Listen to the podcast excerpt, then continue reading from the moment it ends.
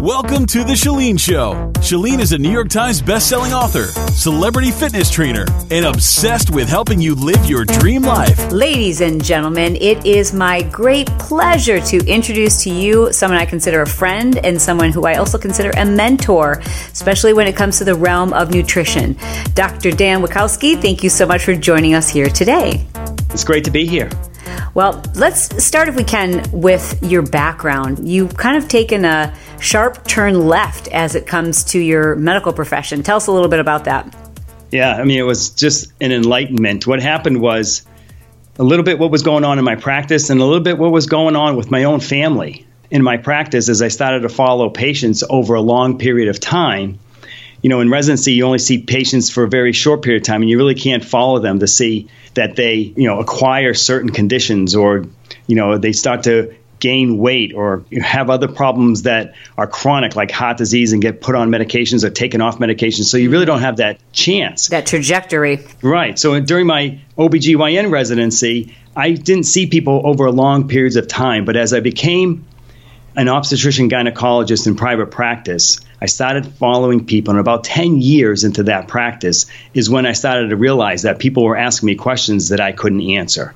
Most of them about some of the medications they were getting put on, like Lipitor, insulin, because mm-hmm. you know they were saying they were having problems with diabetes or they were having problems with their cholesterol or high blood pressure medicines, and they I, I couldn't explain why that was happening to them. Mm-hmm. I mean, I could deliver their baby, I could take care of any of their female problems, but I was really struggling with being able to explain what it was that was going on with them that created these chronic problems and needed this medication, like almost like they you know, had a, a Lipitor deficiency or mm. something that was wrong with them, but it really wasn't. And so I thought maybe I signed up for the wrong job.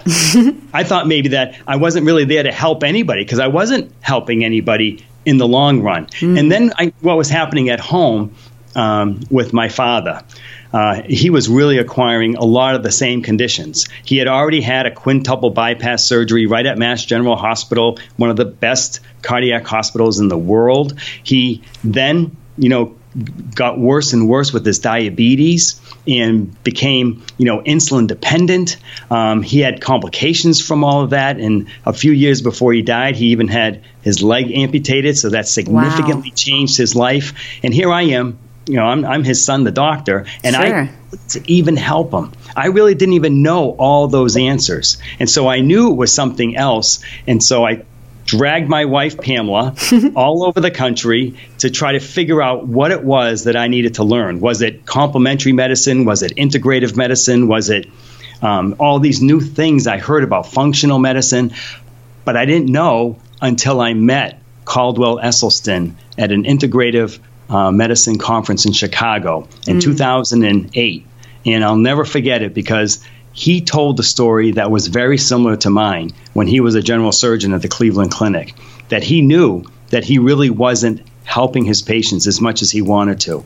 And when he told his story, that I said, "Wow, that's what I want to do." And then I found lifestyle medicine because he was one of the founding fathers of the American College of Lifestyle Medicine. And then from there, it just kept growing. And I kept going to all their conferences. I remember when Pamela and I went out to Washington State, uh, it was really the second annual American College of Lifestyle Medicine conferences. There were 50 of us in the room only 50 of us from wow. all over the country. Yeah, and then this year we're going to the, I believe it's the seventh uh, American College of Lifestyle Medicine conference, and not only are we going to have an opportunity to sit and take the board exam and become certified in lifestyle medicine, but I believe they're expecting almost a thousand doctors and health professionals at that conference, and it's just grown so dramatically. You know, when I speak to physicians who have made a shift from whatever whatever one area of the body they were specializing in they kind of all have a similar turning point where they have this moment where they realize like people aren't getting better. What what's what's missing here? And it, that integrative approach is right. a common theme i keep hearing amongst these experts who have this moment in their careers where you know this isn't why i went into medicine. I want to make people well Right, and it, medicine has really here in Western medicine, it's really taken a turn for it becoming very specialized, and we become such experts in such a small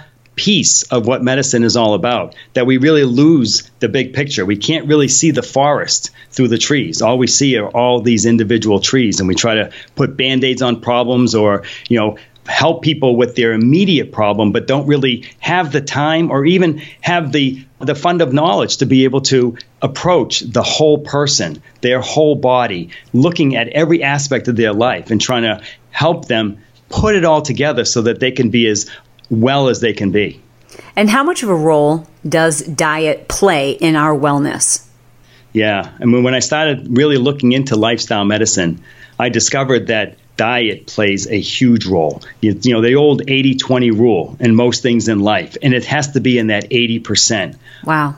Because we are what we eat. And really interesting, if we decide to eat the different animals, then we even are you know we are what they eat too so we True. have to be really careful with some of the choices that we make but diet really is one of the pillars that i really put my whole lifestyle medicine practice around You're, wow that is a really strong yeah. statement and yeah. How much of that is taught in medical school That's a great point, Chalene. You know, I went I went to Tufts Medical School right here in Boston. And I can remember walking to that school, which is on Harrison Avenue, if anybody knows Boston, right on Harrison Avenue, downtown in Chinatown, mm-hmm. uh, Boston, Massachusetts. I would walk down Harrison Avenue. Right next door to the medical school was the Friedman School of Nutrition, and that's a world-renowned school of nutrition. You know, almost as big as you know Harvard Medical School of Nutrition. Yeah. Um, I remember seeing the sign there, and I, I can even vividly see it in my mind right now today. I said to myself, I can't believe that there are people in there doing work. What the heck could they be doing in there? Don't they know that all of the action, all of the business is right here next door in the School of Medicine? Wow. You know, little did I know at that point. I thought it was still all about learning the pharmacology, you know, learning the biology. Mm-hmm. I didn't know that it was really based on how we gave our body nutrients that we were able to function as well as we should, or even prevent some of the dysfunction that we would develop if we weren't eating the proper foods. You know, I have had this revelation myself um, so strongly this year recognizing that so much of what I've done the last 20 years is to teach people like how to make their bodies better without paying any attention to nutrients. Like I I mean other than like what other people have written on blogs and what I've heard other experts say I'll just regurgitate that same information. But you know for me, my um, paradigm shift, similar to your own, is when I realized, like, okay, maybe we should start with what we're putting in our bodies right. and how that has and then then maybe we don't have to worry about our weight so much maybe everything falls into place when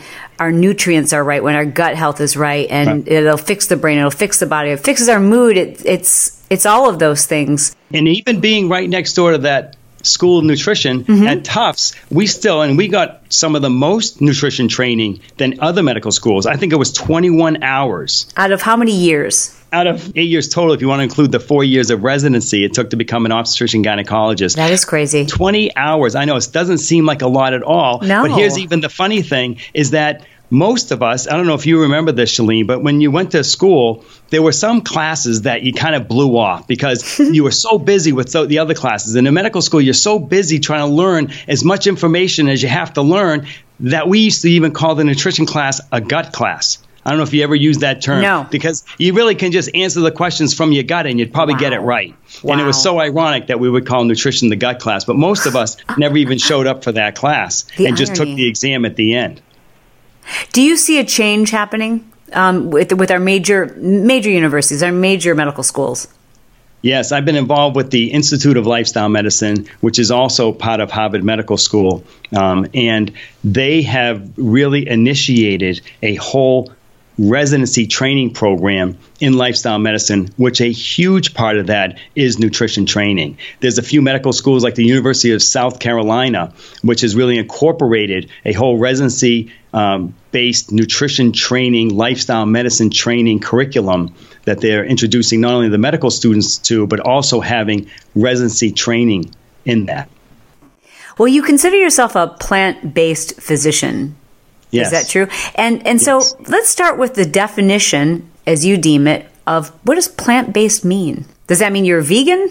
No, I you know, and I hate putting labels on things, just like you do, Chalene. I mean, Yeah. when you put labels on things, people then put you into a pigeonhole. But Yeah. you know, I, I, I've never said that I'm a, a vegan or a vegetarian. I don't like to use labels. But what I do is I talk to people ab- about eating a whole food, plant based diet. And I talk about all those four words and how important each one of those words are. Whether it's whole, so that you're eating the food as it comes, as nature gives it to us, mm. that it's food, that it's actually food and not something that's man made or made in a, in a, in a plant mm-hmm. by a man, you know, and then that it's plant um, based. And a plant means that you're eating mostly what grows out of the ground or grows into the ground. And then based is an important word too, because does it really need to be 100%?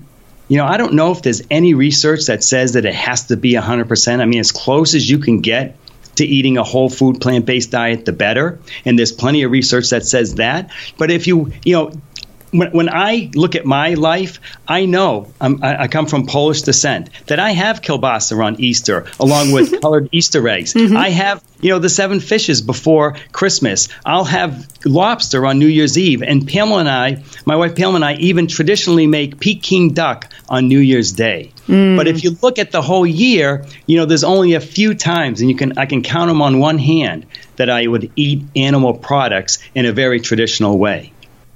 I it's so liberating just to hear you free us of those rules. I, and i so agree with you that they they aren't often helpful and they also make people shut out any other options Right. or science sometimes. Or i've always said when we know better we can do better. And it's hard to do better when you don't want to hear anything that might conflict with a label you've given yourself Right, and anything that's dep- you know where you're depriving yourself of anything is not sustainable mm. because you know, and that's been shown over and over again when people have tried diets or nutrition plans where they've either restricted their calories or they've restricted exactly what they're supposed to eat. They've never been able to stay on those diets, and all those subjects or patients have always gained the weight back because there's certain things that you just can't live without or there's certain traditions that hmm. you've been brought up with. There's certain celebrations that you want to be be a part of and you just don't want to feel like you're a weirdo when you're either out socially with your friends or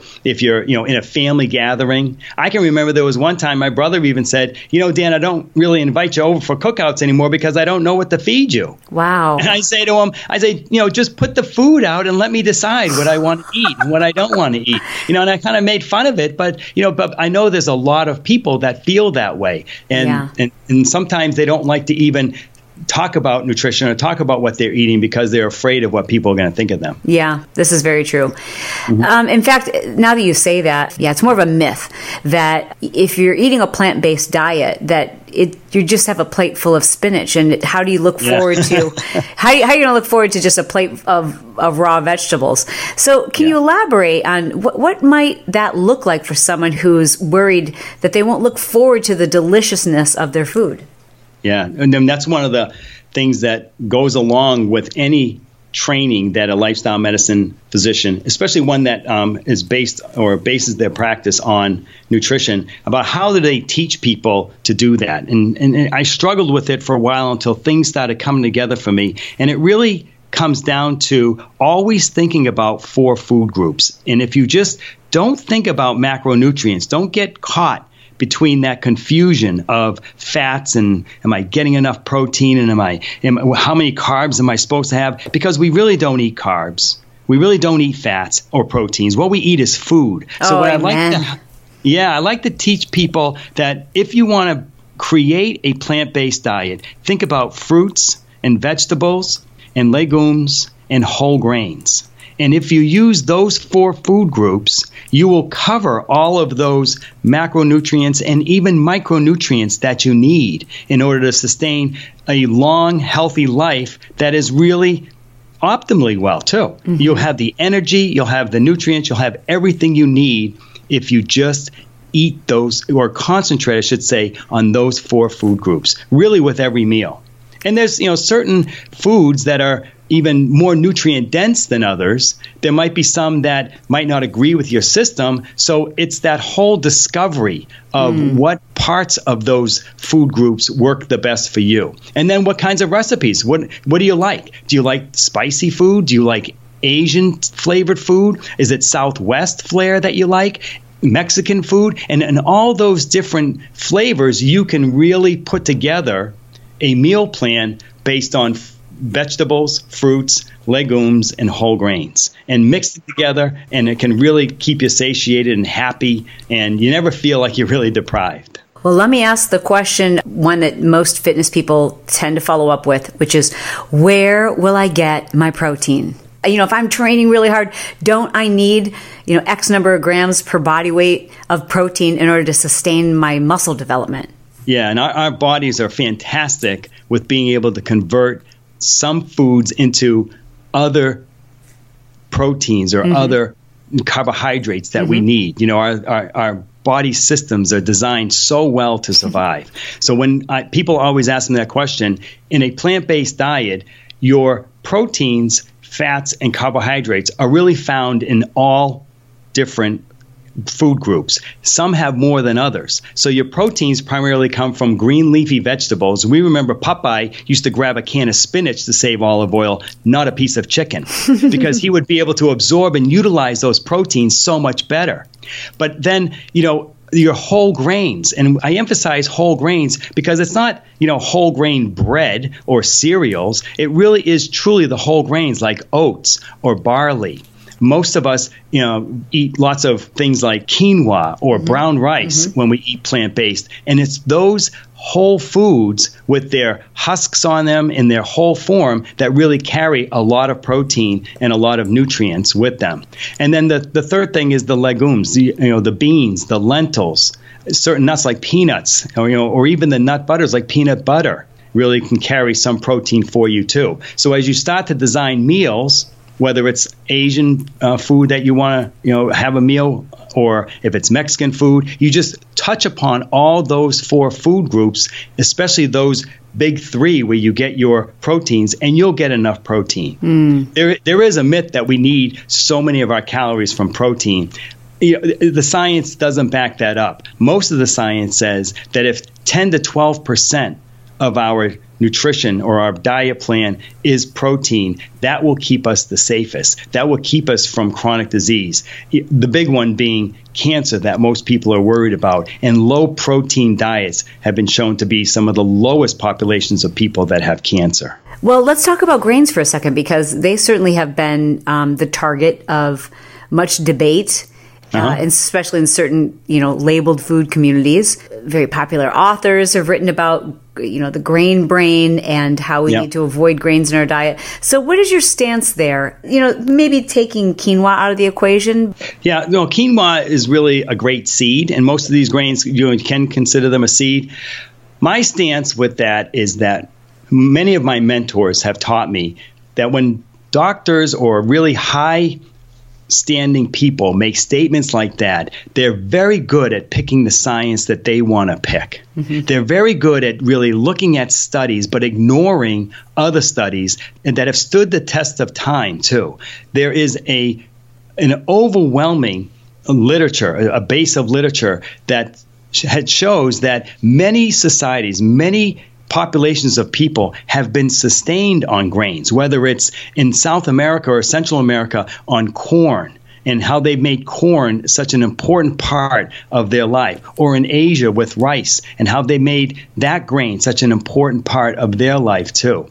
And when you use a plant based diet and you incorporate the whole grains, not the processed grains, not the grains like I said before, the breads or the cereals, uh, that's where people are making the mistake. That's where people then through that processing of that turn those grains into a more sugar form and it's I bet more the sugar that mm. causes the problem. If you look at other populations of people that eat a lot of grains, um, you know, Dan Buettner's done a lot of work with the blue zones. Mm-hmm. And if you look at those five blue zones of the world, grains are a big part of their diet too. And they have some of the lowest levels of dementia, some of the lowest levels of, of brain disease, never mind the other chronic diseases like heart disease and cancer. So even, you know, when, when, when doctors and high level people start talking about certain specific food groups and nothing works in isolation but they work they, they talk about certain specific food groups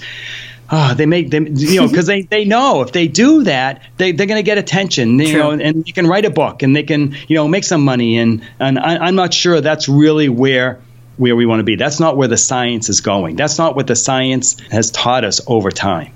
Do you suspect that there may be uh, that part of this is due to the genetic modification of foods, especially that we've experienced here in the United States?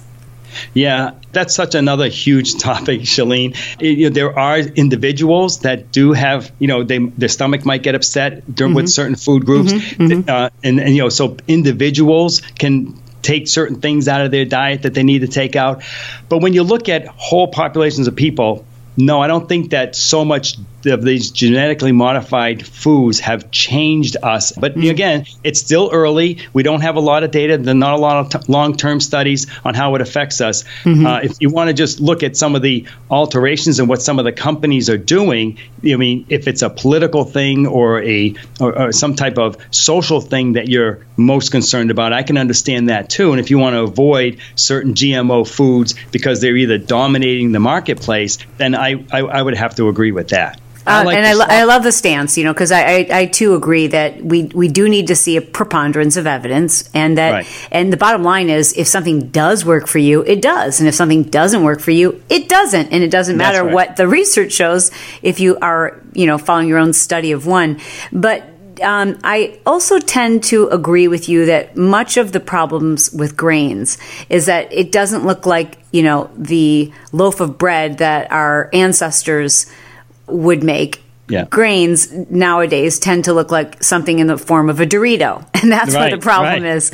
And right. and how also do you think that gluten may play a role? Do, is gluten something you would advise your patients to avoid? And I'm not talking about someone with celiac disease, but in general, the average person you're treating. What's your stance on gluten and grains? you know, it, again, it's very individualized. I agree. Celiac disease is such a low percentage of the population that taking those people out doesn't really remove that many. But then there are some people that when they eat certain processed grains that have you know gluten now either taken out or even added in. Um, it really, yeah, it upsets their stomach. It can be very irritating to the digestive tract. Very inflammatory. But oh, yeah, it's very inflammatory. And so for those people, yes, they, they should remove it. But it's one of those things where each individual has to test themselves and you know take it out, see how they feel. They can put it back in, maybe get it in a more whole form. Not many of us eat what gluten comes in unless you're eating processed mm. wheat or processed you know barley or processed you know. Um, um, rye. And then, I mean, I really don't eat a lot of that. There's, so most things, unless it's made in a plant where it might be contaminated by other gluten then you know most of the time if you eat it in its whole form, whether it's rice or it's um, it's other like oats, then those things don't have any gluten. Well, but what if I'm eating uh, whole wheat pasta? Mm-hmm. If it doesn't right. say gluten free, it's likely it has gluten in it. Well, all wheat has gluten, right? So if it's whole wheat pasta and that mm-hmm. upsets your stomach, then maybe you need mm. to try rice pasta. But it doesn't mean that you have to throw away all the grains. Yeah. And and then what about your thoughts on how some of these grain products we overdo them? They tend to make us most full. Um, they tend to convert into sugar, and therefore we want to crave more and eat more. Right. So processed grains, they remove most of the fiber. Mm. And the fiber is really what protects us from absorbing those sugars too fast and even absorbing all of them anyway. And so it keeps our insulin levels low so that we really don't have that whole anabolic state in our bodies where we're storing everything and we're pushing everything into our cells. And, and we, even though we feel satiated you know quickly because we just you know ingested some food that kind of grows inside our stomach as we drink some fluids. It kind of uh, expands, but it doesn't last long because it's already, it's it's so processed that it really breaks down too fast, and we absorb it and utilize it too fast. Mm. It really comes down to eating whole and just because something is labeled on the front of the package as whole grain how processed is it and right and speaking of that what is your stance on say sprouted breads or tortillas made with sprouted grains well, you know, any seed or any grain that's sprouted is going to help, you know, that germination process that goes on will enable it to have other nutrients in it mostly protein. You know, as it starts to create its new life form mm-hmm. uh, from a seed or a grain into a, a plant, and that's basically what's happening when it's sprouted, then it really has a lot more nutritional value. So it you know many people can't tolerate it because they just don't like the taste of those sprouted breads mm. or sprouted sprouted tortillas or wraps. And so it's you know it's again individualized and it really has to be the person I, I just don't eat a lot of products that are processed. That's mm, all. Mm. That's one of the big things I try to help people with. Again, when I tell people to eat a whole food, plant based diet, how do they know it's processed? And I tell them never look at the front, never look at what the box, bag, jar, or can says. Turn it over and look at the nutrition facts, but don't get lost in the label. Look right down at the ingredients. Mm. And if those ingredients have anything that says that it's enriched, then you know it's processed. If it says that there's anything hydrogenated, then you know it's processed. Mm. If it has anything that's added sugar, and sometimes companies will put that big word sugar, but a lot of times they'll hide it because they want to make it like sound more natural. So they mm. might have something like evaporated apple juice. But really, what is that? That's just apple juice that has the water taken out. And what are you left with? but sugar. Hmm. So they, they really try to disguise it because they know what we're looking for. But still, if it has if the ingredients have really any words you can't pronounce, then you know it's processed. So it's really simple to try to figure out what a whole food is and what a processed food is. There are so many packaged foods that I eat that the ingredients are just one thing. Like mm. my old fashioned oats, the ingredients simply say whole grain rolled oats. That's it. That's it. I love it. What about, you know, while we're on the subject of labels, should we trust terms like all natural? No, and, and know, there's no regulation on what a company can put on the front, and there's no regulation on how healthy they can make it appear. But there are regulations on what they can put on the nutrition facts label. So, mm. learning how to read what the nutrition facts label gives you and what the ingredients are, how to recognize the bad ingredients versus what the good, all natural, whole food ingredients are. Well, and I think that can be so misleading to the average person. They flip over the package, which, you know, yes. number one, I think that's, we're already stepped down if we're holding a package, but let's be realistic. My house has plenty of packages in the pantry, but we're, we're holding a package. We flip it over, and on the back, it lists a couple of ingredients, and it also says natural flavorings. And yes. I think the average person is going to see that and go, wow, I recognize all of these things. I can pronounce all of these words, and natural flavorings certainly sounds whole and natural. What do we need to know about that term? Well, it, it's scary. Um, because you never can trust any of that. So if if they don't want to list what it is, usually they'll make you know the good companies will put in parentheses what that is, whether mm-hmm. it's you know some type of orange extract or even if they uh, use other chemicals, whether it's coloring or certain dyes that they have. That's a better company. That that's some that's somebody that you would trust more. Mm-hmm. So if I'm eating a plant based diet. Is it okay for me to occasionally have meat? Well, I described what my whole food plant based diet mm-hmm. is, where there is times that I occasionally have meat. If I do choose to have meat, more often it is from the sea, you know, in the form of fish. As I said, through so, so many of the traditional dinners that we have, uh, we really, you know, eat the seven fishes at Christmas Eve. It involves a lot of seafood. Being from New England, being from Boston, also, you know, we tend to go and do a lot of seafood.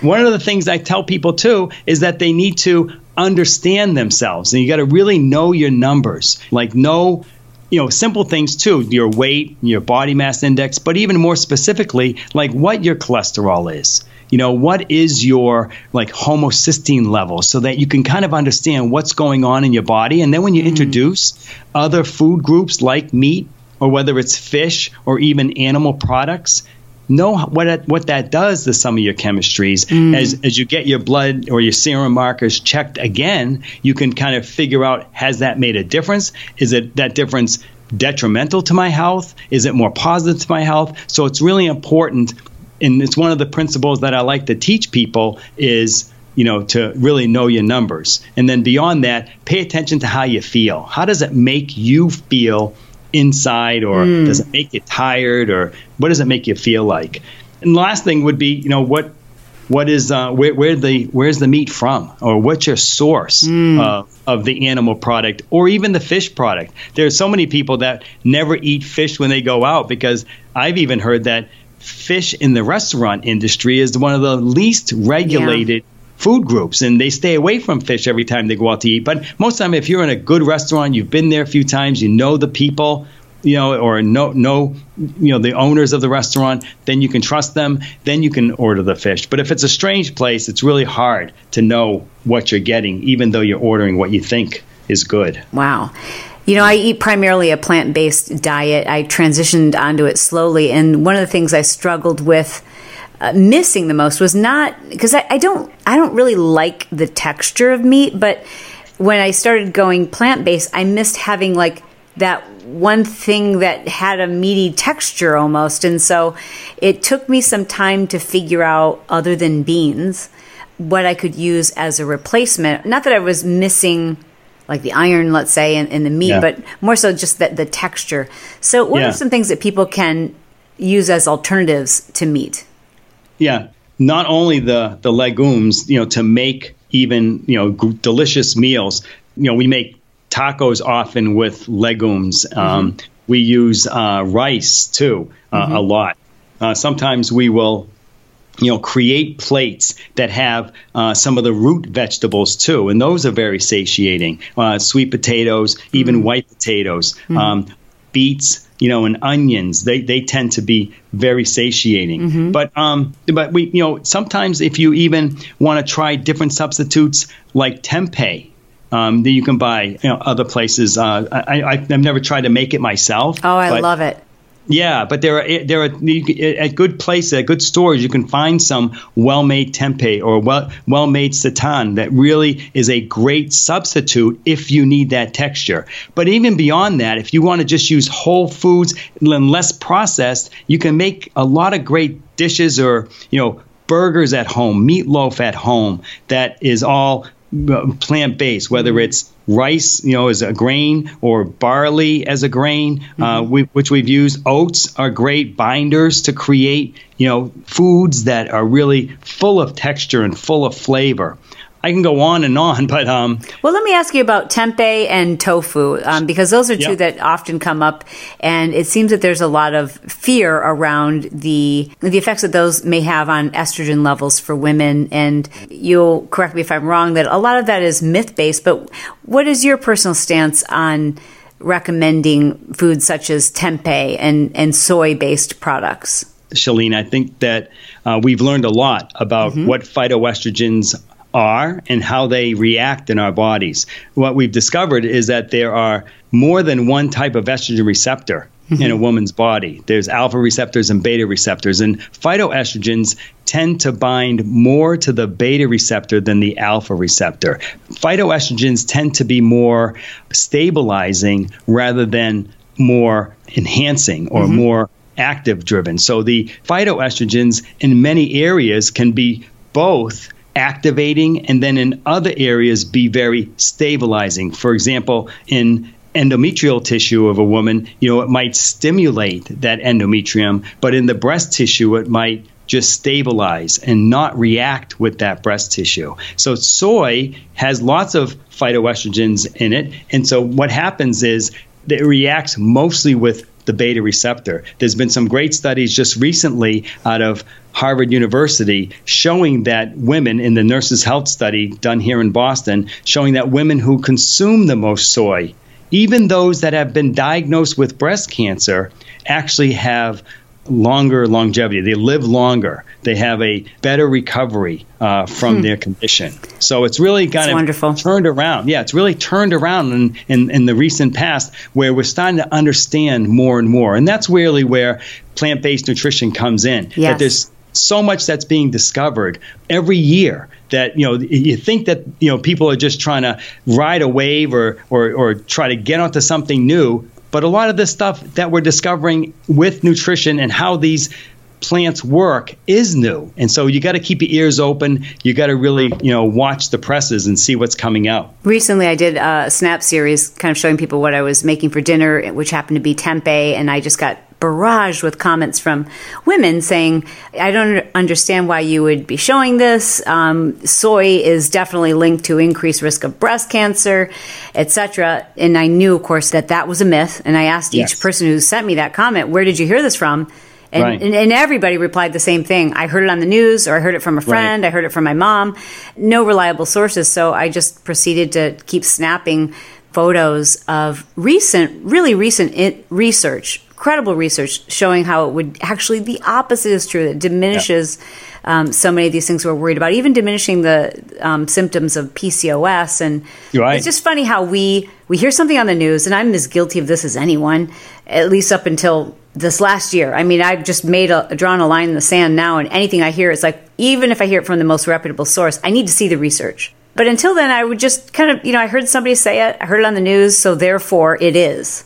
I know. We get caught in that sometimes and they make it sound so cool hmm. and, and you know, and you end up believing, you know, some things that are, are really just not based on science, just based on people's opinion. And one of the things I like to teach people is when you decide to do something like a plant-based diet, you got to really look to the next step, and that's to find out the truth behind some of the myths that have hmm. been passed down from generation to generation. Well, let's talk about another myth. In order for someone who's eating a plant based diet to absorb certain nutrients, that they really need to have meat in their diet or other certain nutrients, certain fats, in order to absorb those nutrients. Is that true? And if so, how can we supplement? Or do we need to? I think that, you know, again, it's very individualized, but when you talk about fats and about certain fat soluble vitamins and nutrients that we that we can't really absorb well unless there's fat present. There are plenty of uh, plant-based fats that we can eat, you know, nuts and seeds, because we don't need a lot of fat. Don't forget my favorite, avocado. Avocados, uh, absolutely. I, I just learned so much about avocados. I keep eating more and more avocado too, Chalene, because I just you know, there's so many not only great recipes, but there's so many great nutri- there's so such great nutritional value in having avocado as a regular part of your plant-based diet. But when you have fats like that, you don't need a lot, is what I'm trying to say. And when you get just some, those nutrients will be absorbed. So, where does someone who's um, deciding for themselves for ethical reasons or for nutritional reasons that they want to go fully plant based, where can they find their sources of calcium and iron?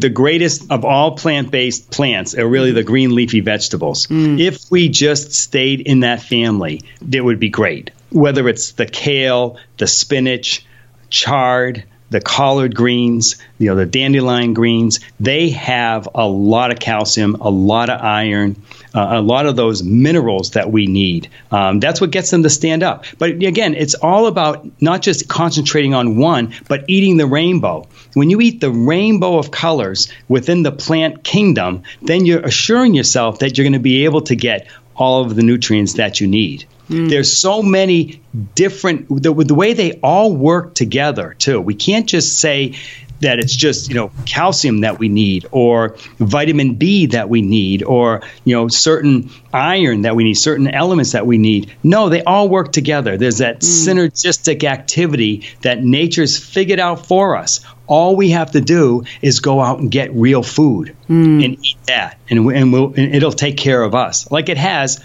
for centuries Well, let's just say hypothetically, I am fully plant based. I'm down with this. I just know that I don't do well with grains, and I don't know what to have for breakfast. How do I have a plant based breakfast?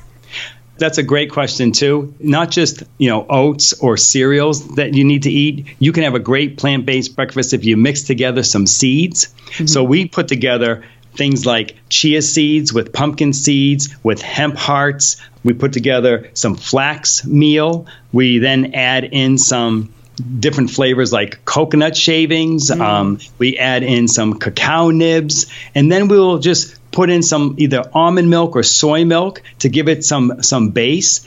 And then, if you want to add more fats to it to get a little more satiated in the morning, you mm-hmm. can use nut butters, whether it's almond butter, peanut butter, cashew butter. My mouth is watering. but you put that together, and in minutes, especially when you put the chia seeds in there, it, those chia seeds really expand and really make a nice breakfast porridge for you. now, do you soak your chia seeds in advance? And you don't have to. It just takes a little bit longer. It might take mm-hmm. about four or five minutes before they really start coming together and hmm. opening up for you. But some people like to soak them beforehand, but they'll open up. Dan, you and Pam have been married for how long? For 33 years, Chalene. Congratulations. That's amazing. and you, you, have how many children? We have six children. We're lucky to have three girls and three boys. Wow. We now have two grandchildren, too. My daughter Sarah just had her second baby, and we have a little grandson to go along with our granddaughter. Well, you and Pam are just, you're amazing parents. And as a parent, I think Thank you're the you. perfect person to ask then for someone who has children and they're I mean, they go to their friend's house. Their friends are eating processed junk. That's what they get at the schools. It's what they're inundated with in marketing and TV and ads. How do you help your family to eat as healthy as possible? And and what did you do in your own family? Was it just okay? We're all eating plant based, or did you let your kids make decisions for themselves? What does that look like? Yeah, yeah, it's a great question. It's a big challenge, especially when you have a lot of kids because they're going in so many different directions. But I think being a model for them is so important. Mm-hmm. What you have in your house, you know, without all the junk food that you might find in other people's houses, that they just don't get used to eating those foods. Mm-hmm. And then when they go over their friend's house, they might start asking questions about, you know, do they have other options because they're really not used to or you know uh, eating the foods that that they're being offered that the other kids have. Mm-hmm. When Pamela and I first got started, I remember you know we did it slowly. You know, it's not something that you just take on, you know, two feet in all the time. And what we decided to do first was to break up with dairy. And I love to say break up with mm. dairy, Chalene, because I know how much everybody loves dairy products because mm. it has everything in it that we love. It has all the sugar in it, it has all the fats in it. So it just tastes so good in our mouth, but doesn't do any good in our bodies. Mm. And so we, I can remember the ceremonious pouring the gallon of milk in the refrigerator down the drain with the kids gathered all around saying, as of now, we're breaking up with dairy and we're not going to have dairy products in the house anymore. And so when the kids go out and they're going, you know, to their friend's house, they, they might get offered milk products, dairy products, and they say no, they'd rather have a glass of water. And then what ends up happening is the kids start asking my kids, well, why don't you have that? And and they start learning more and then wanting to know more and then even start asking if they can come over to our house and start asking Pam and I, you know, what what can they eat? What should they be eating so that they can look good, feel good, have more energy and just really be the best person they can be. So that we, we get that all the time. Did you begin by educating your kids and, and so uh, as i'm picturing you dumping out the milk you know as, as a kid were you explaining to them why or were you just saying it's bad for us no, I, I try to keep it as simple as possible. Just you know, as I said to you, we, we try to tell them that it really has not the proper proteins that are designed for us, that there really isn't any other mammal in the whole world that continues to drink or eat dairy products as an adult. They mm. wean from their mother. They mm-hmm. drink water after that. Uh, we start, you know, just basically doing some basic education so that they would at least have an understanding that it's really about food and the way nature wants us to have it. Well, let me ask you this: If somebody is not yet ready to make that breakup complete, they want to they want to drag this relationship out a little bit longer. Um, do you recommend that people go with a low fat version of dairy or full fat? I mean, obviously, your recommendations people completely break up. But for that person who's like, I can give yeah. up milk, but I don't know if I can give up my uh, my creamer and my coffee. Yeah. What's your stance on full fat versus low fat? Obviously the fat that's in dairy is the wrong fat. It's the saturated fat. It also has a lot of sugar in it. So you really want to really restrict dairy products because of that amount of sugar. So there are so many different options that are out there depending on what they need their dairy product for. Whether it's a creamer in your coffee they have coffee creamer. They have you know uh, whether it's almond milk or soy based creamers that are very delicious and even that have low sugar in them some of them have no added sugar they're unsweetened mm-hmm. and it really can be low fat for them too so it really makes a big difference um, because they have so many different choices now so you're saying you need to break up. you need to break up because there's so many things that has the wrong protein too, and you know that casein mm-hmm. protein is really a growth promoter. Yeah. You know, uh, our our milk, human breast milk, is 20% casein protein 80% whey, where your cow-based milk products are the exact opposite 80% casein protein. It's going to make that baby calf a huge cow in a year. So we don't need that. Yeah. You know it's only going to make all our cells grow too and god forbid if we have an abnormal cell because we've been insulted in some way we don't want to promote the growth of that cell either. Mm. you know that could lead to things like cancer and for the person who is working to make this a transition, and and I know there are those listening who they do things cold turkey. I mean, my mom mm-hmm. is one of them. Like when she, yep. you know, knows she's going to do something, she just does it cold turkey. I, on the other hand, am not that way. I need to do. Th- I don't like to be told what to do. I want to right. transition slowly. So, what might that transition look like for someone who, not hopefully, especially those listening who are parents. They're not going to just transition themselves onto a healthier way of eating, but they understand the responsibility we've been bestowed with the gift of, of life, the gift of our children, and that yes. our it is our responsibility to care for them, if not as well as we do ourselves better. How do we transition ourselves and our family onto this way of eating without getting a mass rebellion from the people who live in our home?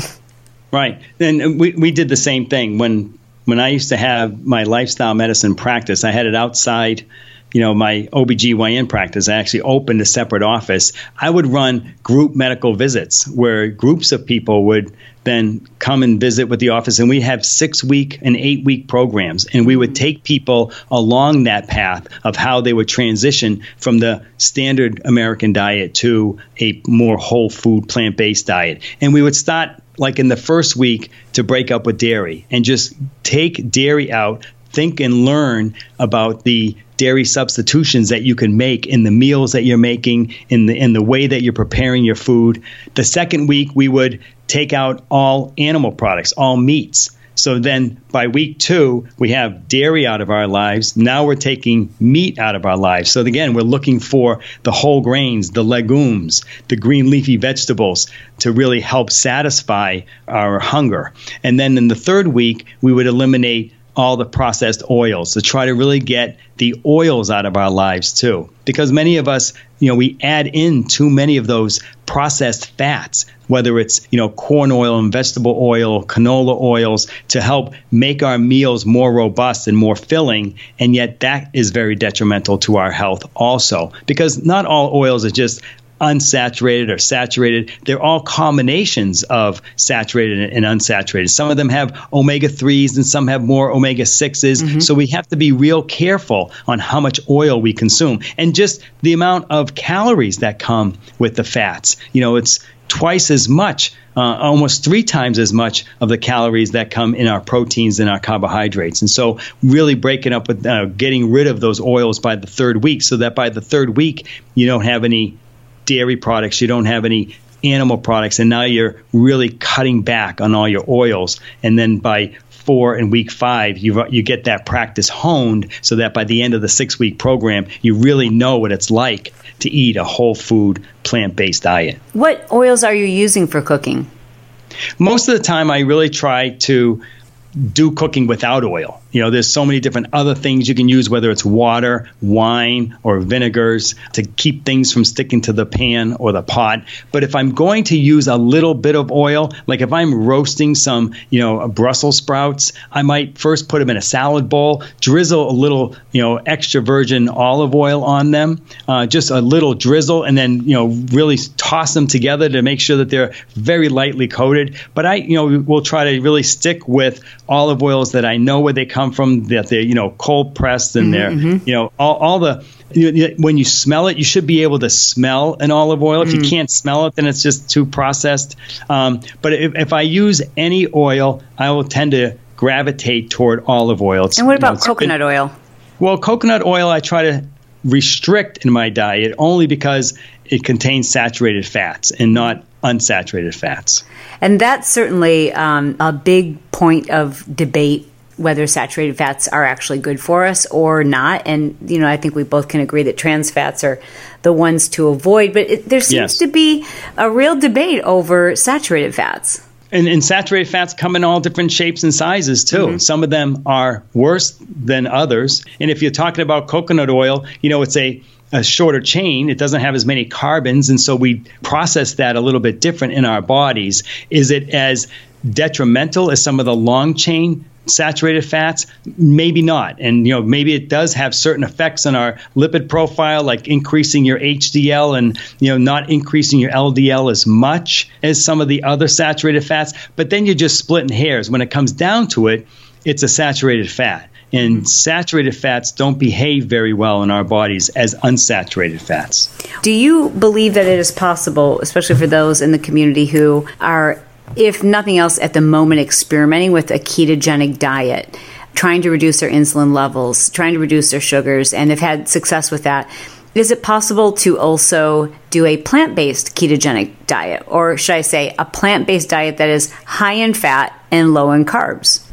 Absolutely. And when uh, uh, Pamela and I have done that in the past too. I mean, I, am an advocate for the ketogenic diet. I think there's some great work that's been done to show that it can be used mm-hmm. as a weight management plan. Mm-hmm. Not that someone can be sustained on a ketogenic diet their whole Correct. lives, yeah. but if they come in and out, they really want to, you know, give themselves a boost or lose a few extra pounds. Yes, yes I think it's it's kind of cool to be able to you know increase your fats lower your carbs lower your protein and eat a ketogenic you know start burning your fat isn't that great to know i'm a big fan of diet phasing i, I don't think that there's personally just looking at the research there's much evidence to show that eating the same way year after year, day after day, really serves us. I think that we are meant to do things kind of seasonally, and it's a great way to break things up and to kind of get our habits in check. Um, yeah. I think it's also really important for people to hear that they can eat a diet that's higher in fat, lower in carbs, that is plant based, because right. I hear so many of these people who shall remain nameless who are on a you know high fat low carb diet and kind of advocating just meat and butter and meat and butter and that just right. it kind of defies common sense like no that was never possible in our ancestral history even though it's a lot of I tend to hear people who are fans of the ancestral diets. Yeah. Um, fans of this, like, you know, all meat, all butter, and it, right. it just kind of defies common sense. But what is your stance on, you know, some of these popular all meat, all butter trends? Well, you know, it, Chalene, it comes with a lot of baggage. Those animal products aren't just fats and proteins. You know, they have a lot of other different chemicals within them, the way those proteins react in our body, the way they form other compounds in our microbiome that we absorb and cause lots of inflammation and lots of damage to our body. So we don't want to we don't want to just add lots of animal product because we're looking for higher fats. Yeah. We can get higher fats in plants through the seeds, the nuts, the avocados. If you want to add some coconut, if you want to even use some MCT oil if you can tolerate small amounts of that. Yeah. You know, to try to get more plant based. But be careful, not all MCT is the same. You know, really go for a coconut based MCT. Some of that mm-hmm. uh, palm oil can be uh, can mm-hmm. really adulterate it and not make it as good for you. But anyways, um, you know, I, I think that yes, a plant based ketogenic diet is attainable. I know that Pamela and I have done it in the past and have enjoyed doing it. It can be challenging. You have to kind of get used to eating a lot of the same thing because you're getting your fats from the same thing, but you end up adding different things to it, whether they're the you know the vegetables that grow above the ground that you you know create different meals with. Uh, but you know to keep those car- carbohydrates as low as possible is a challenge. And again, what is low carbs? You know, mm, yeah. people like to drive it down to 30 or 50 grams a day. If you kept it under 100 and you did that for a while, I know you would reach the state of ketosis yes. after a couple of weeks. That's that's really I think key is so few people realize how high their carb intake is right. unknowing unknowingly, and um, it's not difficult to have to reach the number of fats that would you know put you into a higher range percentage wise simply by drizzling some oil on your salad by adding avocado to your tempeh. Like That's there's right. so many simple ways to do it. So I'm, I'm so happy to hear that you're a fan of and and just offering that alternative to people because I think it's a it's a much healthier alternative and I appreciate your perspective there but I love the way you bounce in and out too it's always great yeah. to reset you know, yeah. it's always good to to do that for yourself, and it, and it makes you know your diet, your nutrition plan or your diet plan more sustainable. Well, we spent a lot of time talking about diet and nutrition, but I know that you approach wellness from a whole person perspective. Aside from from a nutritional standpoint, what else can we do that really will help to boost our overall wellness? And you know, I've spent a lot of time this year focused on improving my gut health. Mm-hmm. What lifestyle habits would you recommend will just add to our quest to become healthy and as we're changing our what's on our plate and paying attention to it, what should we pay attention to in our lifestyle? Um, you know, one of my greatest mentors, David Katz, out of Yale University, had taught me that what we do with our fingers, forks, and feet are the most important things that keep our lives healthy. And when you just think of simple things like that, you can almost incorporate all of your life into it. So, besides some of the nutritional things that I talk about, my other big pillar in lifestyle medicine is physical activity. And I don't like to say exercise, Chalene, because then people think they have to join different programs or get into gyms or, you know, I can't do that. I'm not yes. athletic. Or, eh, but it's really about moving your body and moving mm. every single day. And even not just, you know, doing it for 30 minutes, because if you just move for 30 minutes and then go sit for six hours, that's not good either. So it's moving every day, but all day and getting outside as much as possible. Uh. And then and then drinking enough water. And I mean, that's one of my eight nutritional principles is that we really should focus and have goals like that half an ounce for every pound that you weigh kind of goal. So if you weigh 160 pounds, that you're looking to drink 80 ounces of water a day and try to, you know, keep track of that. How much water is too much water? Yeah, oh, that's a great question. I think, you know, in healthy people, they're able to clear as much as they can drink. If you really are feeling as though water's bogging you down and you're starting to feel bloated, you're drinking too much water. Mm. If you find that you know you're urinating too often and you keep getting up, your body's telling you you're taking in too much water. Mm. So listen to your body. Understand, you know, what makes you feel good and not so good. You know, what makes your body function abnormally. If you if you're the one getting up to go to the bathroom all the time, you're probably drinking too much water. Mm. Maybe I I take in too much. I went from having like none to um, feeling naked if I didn't have one of those 25 ounce insulated water bottles in my hand. But I might wonder if I'm overdoing it. I probably have in the neighborhood of 100 to 125 ounces of water a day. Mm. Is that pushing it? Yeah. That's pushing it because I don't. Uh, I, I, mean, you don't have to tell us how much you weigh, Chalene, but I bet you you could probably get away with someone somewhere between forty and fifty ounces. Okay, Good to know. but even still, besides moving, you got to rest too. You have to be able to recover mm. from the work that you do. Recover not only physically but mentally. So sleep is so important. And so how ah. much how much we talk about sleep in lifestyle medicine yes. and the new work that's coming out understanding the sleep cycle and not that everybody needs to get eight hours of sleep a day. You really have to know how much your body needs. But understand too that if it's if you're breaking up a 90 minute cycle or it might even be 100 minutes, if you're breaking that up, you know, instead, you know, because there are some people that say that seven and a half hours of sleep is better than eight hours of sleep mm-hmm. because you want to do it in 90 minute increments. And when you do it yeah. that way, then you tend to get through a whole cycle and you don't disrupt your sleep pattern. So I think that's very important too. And then the last thing, and then, and I think that you know the blue zones talk about this a lot. Dan Buettner's work talks about relationships and how humans really love to belong and they need to belong, mm. even even beyond that need to survive or their ability to survive, that need to belong, whether it's in a personal relationship or even a relationship with a group of people. And even in the blue zones, they form groups of people that they kind of follow each other and are, accountable to each other. And that relationship, those types of relationships are really what are going to give us the longevity, the willingness to want to move on and live a longer life. Amen.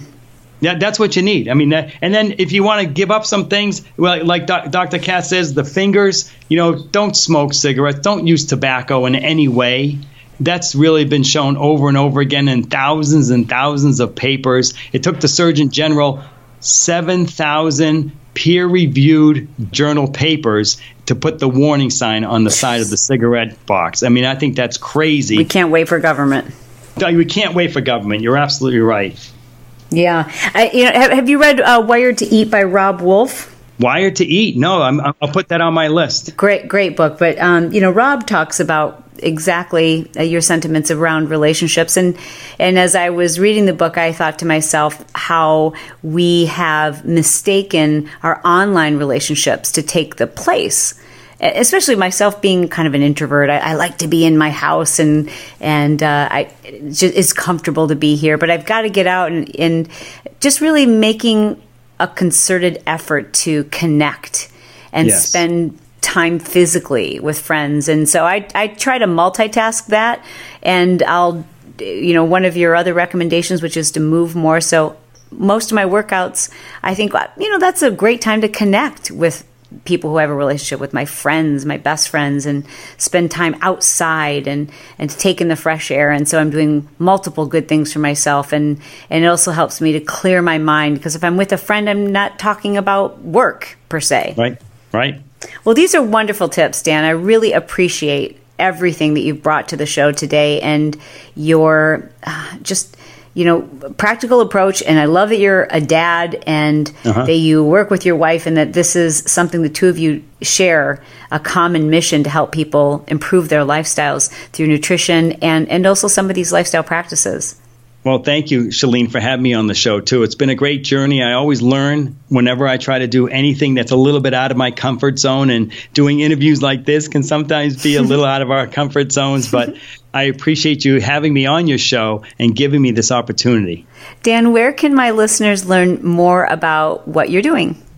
Right. Well, they can find me on the web. My website is Daniel Witkowski, MD. Let's spell Witkowski for people. Sure. It's W I T K O W S K I. So danielwitkowskimd.com. Got it. We would love to have you back again, especially to maybe dive into some of these topics because I think people have a difficult time figuring out what a ketogenic plant based diet might look like. So I think you've got an invitation to, be, to return to the show if you'd be willing to accept. That sounds great. That would be my pleasure to do that, Chalene. Awesome. Thanks so much, Dr. Dan. We'll talk to you soon. Great. Talk to you soon. So, maybe you've been hearing a little bit about the testing, the diet beta testing I've been doing, and wondering what exactly it's all about. Well, let me share with you who this is for. This is for those of you who have been dieting or restricting your calories or exercising until you feel like it's just not working and there's really no more time or no more abuse you want to put your body through. But your body just isn't cooperating and you're starting to feel frustrated or like a failure or like your body is working against you, I'd like to encourage you to be a part of my next test group. You can join it by going to dietbetatest.com. Now, because this is a testing process, not everyone who goes through the program will experience the same results or be on the same program. In fact, this is about the study of one. You'll understand how your metabolism works, how you need to eat according to your body type, your history, how you respond to carbs and exercise and stress, overcoming weight loss resistance and healing your brain, and so much more, like reducing our risk of disease. So, if you're sick of all these crazy fad diets and people raving about their diet and knowing you've tried it and it just doesn't work for you, or worrying if it's actually right for you. I encourage you to join me in the study of one and get your own answers. We've had more than 15,000 people go through this program with an average weight loss of nine pounds in less than two weeks. People who've said they've struggled to lose weight for more than five years, and for the very first time, the scale is moving, and more importantly, they're understanding what works for them. Because if it's misery, what's the point? This is about living. This is about reclaiming the word diet. Instead of going on a diet, having a diet that works for us.